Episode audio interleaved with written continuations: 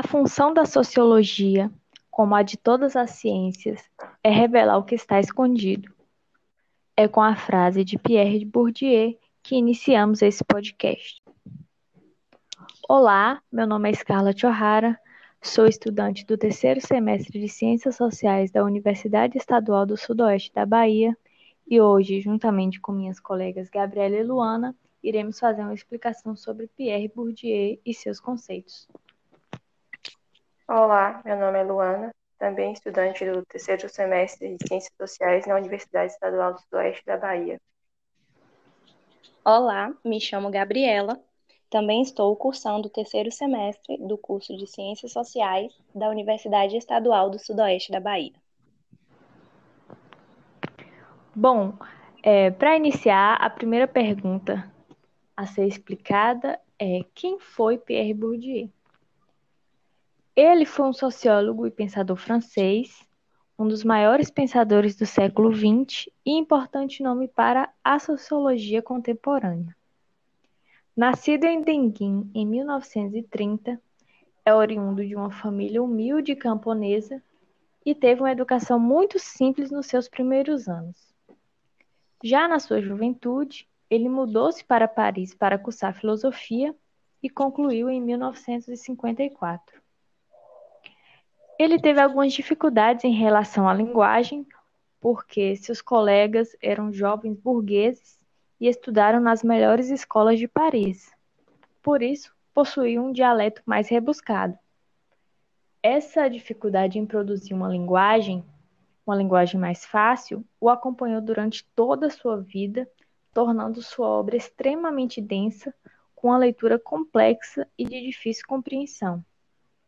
Creio eu que a leitura das obras de Bourdieu deve ser bastante meticulosa, porque não é tão fácil, principalmente para futuros docentes como nós, repassar didaticamente o seu pensamento.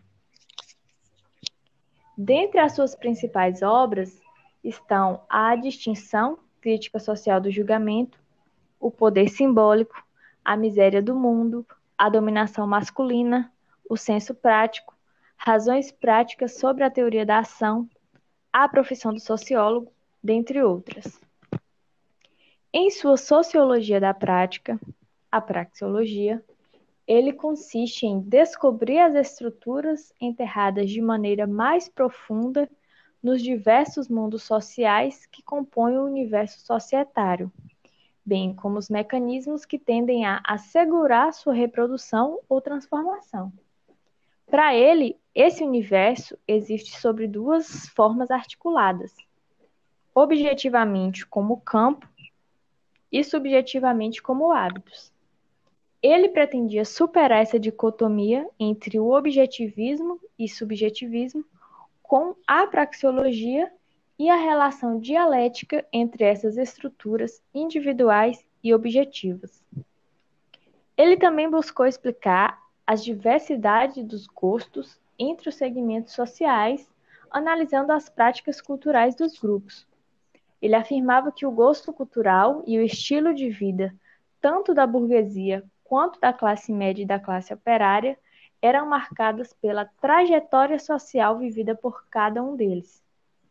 Bourdieu faleceu em 2002 e seu legado intelectual alcançou diversas áreas do conhecimento humano, sendo uma obra bastante extensa e abrangente.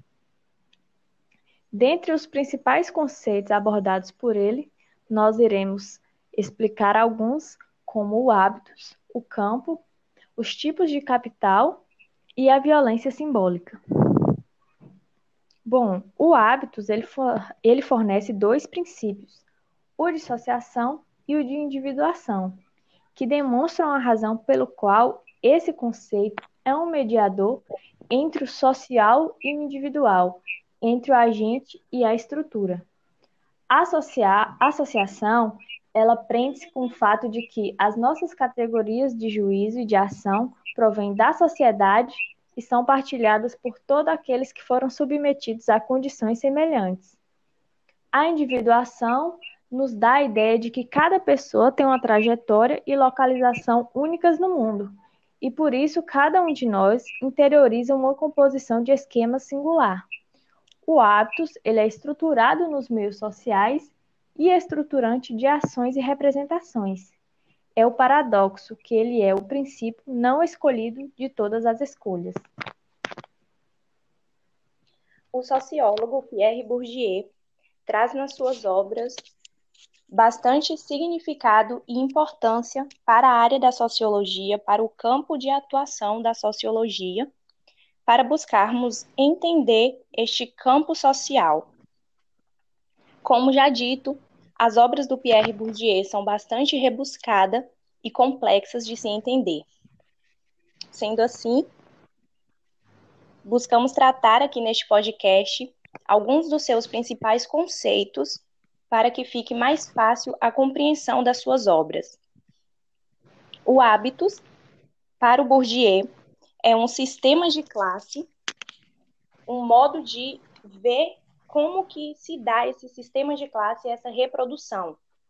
É válido ressaltar que o Bourdieu é um marxista, entretanto, ele acrescenta mais um ponto neste pensamento de Marx, porque o próprio Marx diz que a reprodução do sistema de classe acontece por meio da economia.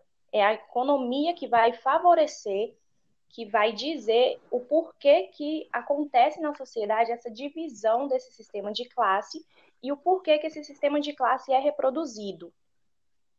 Então, Bourdieu não discorda de Marx neste ponto da economia, porém ele acrescenta um novo um novo conceito, um novo ponto que vai explicar o porquê que há essa reprodução na sociedade desse sistema de classe. E ele coloca então o hábitos. O hábito, eu creio que é no conhecimento de todo mundo. Se você perguntar para uma pessoa qual é o seu hábito, ela vai entender o que é que eu faço de igual sempre. Ah, eu gosto de comer todos os dias naquele horário, naquele lugar. Aquilo é um hábito meu. E o Bourdieu vai se apropriar disso, então, para dizer e explicar né, esse sistema de classe. O hábitos está envolto na classe social, numa materialização e disposições sociais que estão internalizadas nesse indivíduo. Então, o hábitos é um estilo de vida que vai moldar este indivíduo, vai colocar ele em um grupo, num círculo social. E como esse hábito é moldado pelo círculo social que este indivíduo está inserido, que é a família, escola, amigos, os lugares que eu convivo, tudo isso vão formando esse hábitos. O campo, então, seria o senso particular, o espaço, esse local de atuação em que o indivíduo está inserido. Vou colocar um exemplo de uma criança um recém-nascido, quando nasce, ele está embaixo de uma estrutura de regras, de normas que já estão predispostas na sociedade, já foi colocada sobre ele. Ele não opina sobre aquilo. Essas regras, essa estrutura já está moldada. Então, essas formas, esse estilo de vida que essa criança vai desenvolvendo durante a sua vida, já está internalizada nele. Então, para o Bourdieu, isso favorece, isso explica essa divisão do sistema de classe. Por quê? Vamos analisar uma criança da classe trabalhadora e uma, uma criança da classe alta. Eles, apesar de ter nascido, estão crescendo, moldando seu conhecimento, ainda não sabem sobre muitas coisas, eles, ao decorrer da sua vida, vai ter estilos de vida diferentes.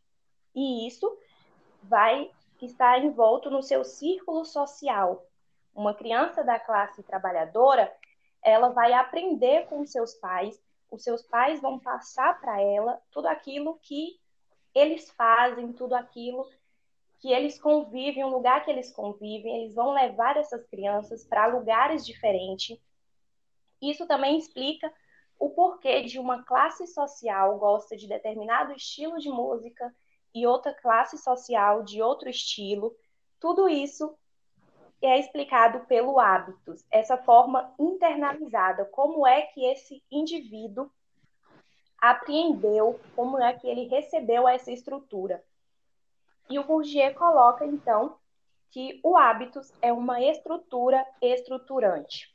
Estrutura porque ele já está imposta, colocado na sociedade dessa forma, e estruturante porque há essa reprodução. Ela vai se estruturando e vai passando. Porque a classe trabalhadora, a maioria das vezes, aquele indivíduo que está colocado nessa classe, ele vai continuar reproduzindo esses mesmos padrões, este mesmo princípio de que foi aprendido.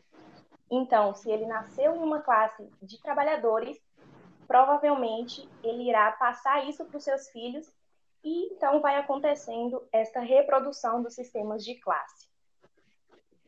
E dois pontos também que são parecem bastante complexos nessas obras do Bourdieu, mas que se analisado na raiz do pensamento, fica mais fácil a compreensão, é a estrutura estruturada e estrutura estruturante. Como já dito, estrutura estruturada é aquela instituição, aquela organização que já está posta daquela forma que ela é. Nós não opinamos. E aqui nós podemos colocar outro exemplo da própria universidade. Nós, como estudantes, quando entramos no curso de Ciências Sociais da UESB, nós recebemos pronto lá aquela grade curricular.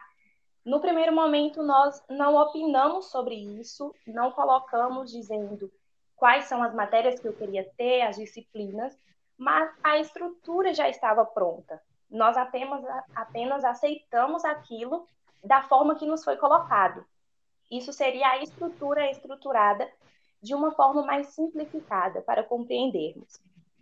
A estrutura estruturante, o indivíduo, o Bourdieu põe que o indivíduo, se ele dispor de uma predisposição, ele pode sim se transformar em uma estrutura estruturante.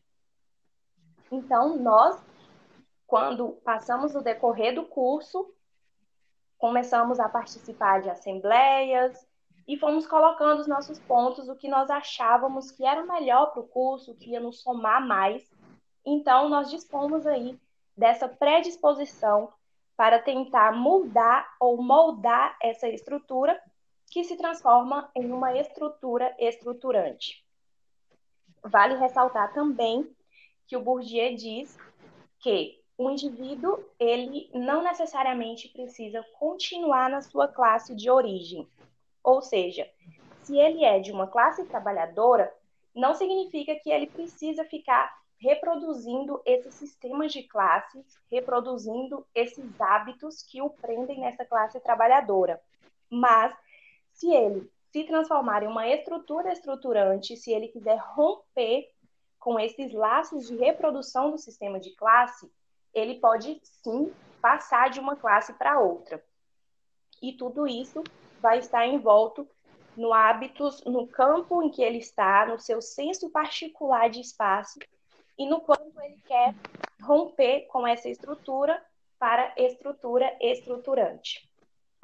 Dentro desse conceito de hábitos, é muito importante pensarmos no hábitos de classe e no hábitos individual.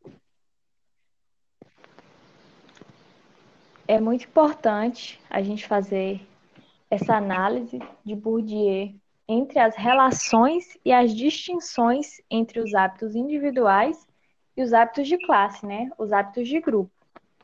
Porque ele define o hábito de classe como o hábitos individual na medida em que exprime ou reflete a classe como um sistema subjetivo, mas não individual, de estruturas interiorizadas, de esquemas comuns de percepção, de pensamento e de ação é, ele fala de um princípio que orienta as diferenças entre os atos individuais, que reside na singularidade das trajetórias sociais, o que significa que, a cada momento, os indivíduos incorporam e estruturam novas experiências a partir de experiências anteriores, nos limites definidos pelo que ele fala que é o poder de seleção, o peso especial das experiências anteriores resulta essencialmente no fato de que o hábitos ele tende a assegurar a sua própria constância e a sua própria defesa contra a mudança através dessa seleção que ele opera entre as informações novas, rejeitando, em um caso de exposição forçada ou fortuita, as informações capazes de colocar em questão a informação acumulada e, sobretudo, desfavorecendo a exposição a tais informações. Esse é o paradoxo da informação que Bourdieu fala. E o hábitos, ele encerra esse paradoxo da informação necessária para evitar a informação, porque, como eu disse, ele é o princípio não escolhido de todas as escolhas. E isso são estratégias objetivas, porque elas são estratégias de um evitamento não consciente e não desejado, ou elas podem ser resultado das condições de existência de cada um. Essa estratégia para Bourdieu é basicamente o mesmo que a prática, porque a prática é como a atualização do hábitos e ela tem que ser estratégica sempre que a estrutura tiver mudanças. Os hábitos individuais, eles são produtos da socialização, eles são constituídos em condições sociais específicas por diferentes sistemas de disposições produzidos em condicionamentos e trajetórias diferentes, em espaços como a família, como a escola, o trabalho, os grupos de amigos ou a cultura de massa.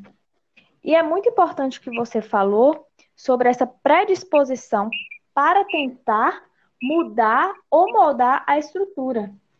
Se um indivíduo ele quiser continuar na classe de origem ou se ele quer romper com os laços para se tornar uma estrutura estruturante, que isso é o hábito. Estruturas, estrutu estruturas estruturadas predispostas a se tornarem estruturas estruturantes. E isso tem muito uma relação do poder, o poder e as possibilidades. Bourdieu fala que a relação com os possíveis é uma relação com os poderes. E essas possibilidades, elas se devem ao capital que cada agente social tem, às condições que cada um tem, cada trajetória. Mas isso vai ser explicado melhor por Luana, porque o capital, ele não é só o capital de dinheiro, né? Tem o social, o cultural, o econômico, dentre outros.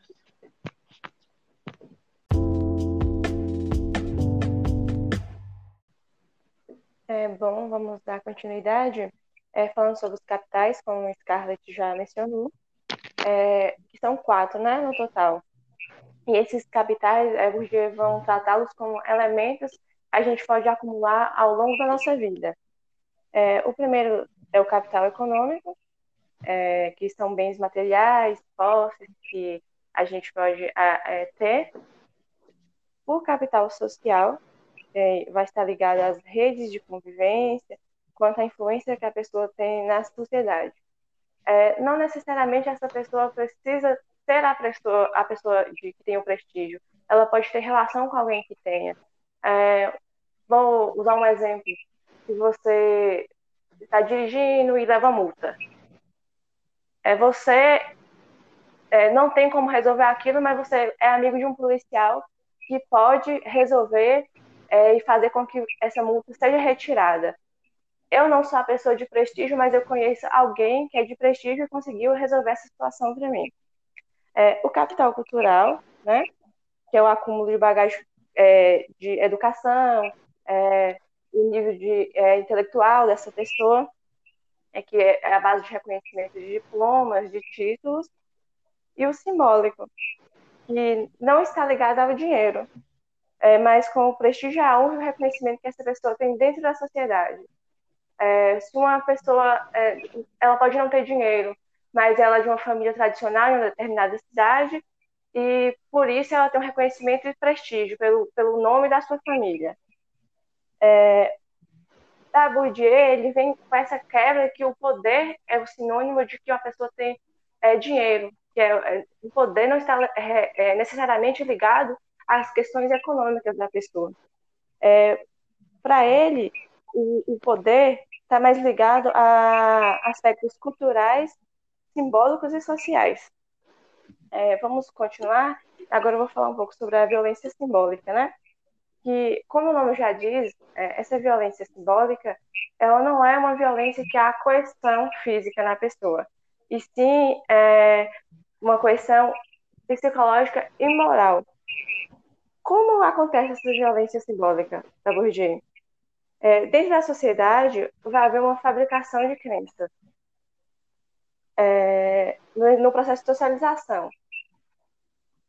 Quando a gente, indivíduo, dentro da sociedade, passa a, a aderir a essas crenças, a, a seguir o padrão do discurso dominante, é uma forma com que a gente é, legi é, acaba legitimando né, é, esse poder dominante. E a partir dessa legitimação é que acontece a violência simbólica. Gente, vale a pena lembrar que aqui é, é mais uma coisa sintética, porque, como as meninas já disseram, a obra de Bourdieu é muito extensa, é muito complexa, então não em um só podcast não vai caber toda essa estrutura da obra de Bourdieu. Então, é mesmo uma forma mais sintética da gente tentar né, clarear os pensamentos para que quem futuramente se interessar em ler as obras dele completas já tenha uma, uma base e um contexto para entender. Verdade. A gente quer agradecer é, por quem está escutando e essa tentativa de explicar os conceitos do hábitos é mais para ter uma pré-noção do que significa.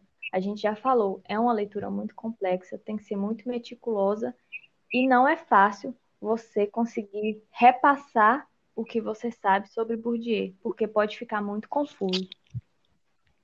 Sim, e eu ressalto também que é uma honra para nós, como estudantes do curso de Ciências Sociais, podermos estar aqui tentando sintetizar um dos principais sociólogos aí.